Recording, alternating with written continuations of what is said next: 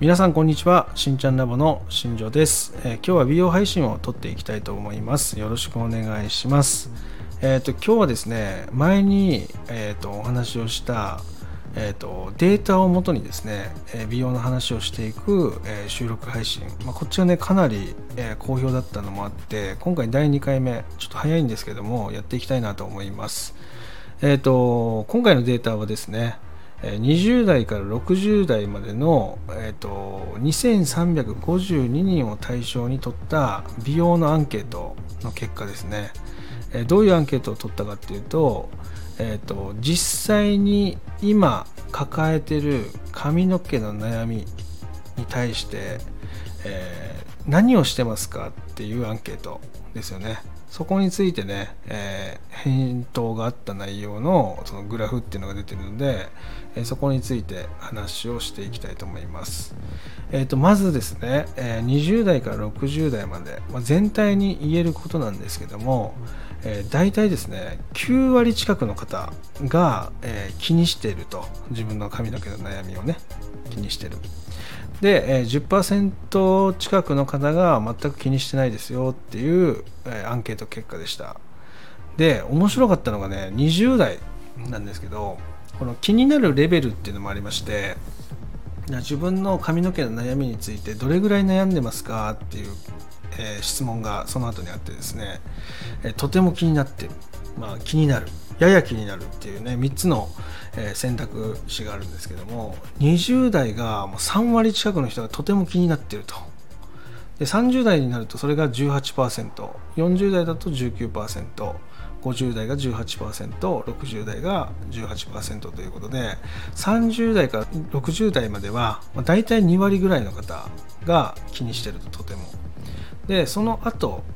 っていうのはね気になるっていう方がねえ20代は19%で、え30代から、え60代までがだいたい25%前後っていう形になってます。でこれねすごく面白いなと思ったのはやっぱ20代の方がとてもダメージを気にしてる人が多いっていう事実ですよね。そこは僕はあのすごく驚きましたこのデータを見て。で大体やっぱ30代から、えっと、50代の方が一番そのダメージとかを気にされてる方が多いのかなと思ってたんですけど実際のそのアンケート調査では20代が一番気にしてるという結果だったよっていう話ですね。じゃあこれどういう悩みが一番多いのかっていう話なんですけども、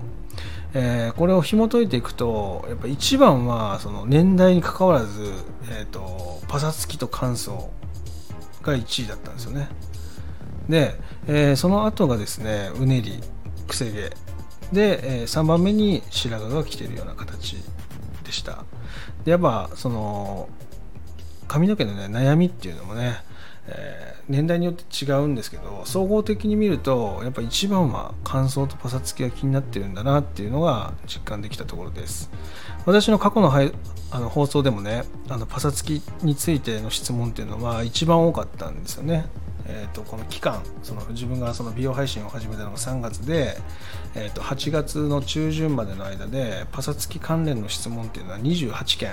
合計できてたので、えー、そういった意味でもやっぱパサつきをどうにかしたいっていう悩みっていうのは大きいのかなっていうふうに思いました。でそこにそのパサつきを改善するための商品としてやっぱりヘアオイルとかオイルトリートメントっていうのがあの商品として販売されて一番人気っていうのもやっぱここのデータ見るとよく分かりましたね。前回の放送でねその実はそのヘアオイルとか流さないトリートメントじゃなくてシャンプーなんですよって話をさせてもらったんですけど前回のデータの中ではね。だけどこの悩みを見てるとやっぱパサつきをなんとかしたい。イコールやっぱ流さないトリートメントオイルってなるのはもう自然的な話だなっていうふうに思ったので、えー、ここがねもうちょっとシャンプーとかで結果が出るような商品とかっていうのを作ることができればえー、ここは根本的な改善ができてくるんじゃないかなっていうふうに思ったんで、えー、私個人としては今後商品を作っていく開発していく上でものすごく参考になるデータだったっていう話になりますね。でまたね年代ごとのランキング。ここもね、えー、第2位とかね第1位がね変わる瞬間っていうのがあるんですよね。